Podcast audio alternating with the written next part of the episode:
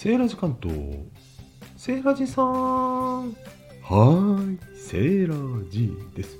皆さん花粉は大丈夫ですか？声ちゃんと出てますか？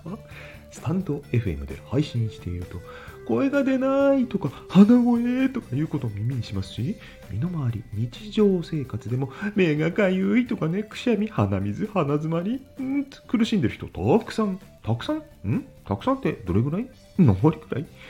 ね花粉症の人身近にいる気がするんですけど本当のところ口にしてないだけで苦しんでない人意外に多いのか結構9割方花粉症なのか知りたいと思いません？ということで調査してみましたよ。大体私の予想ではね7割67割の人が花粉症なんじゃないかなと思ってますけど認めてない人もいるのでどうかなっていう調査をしてみました。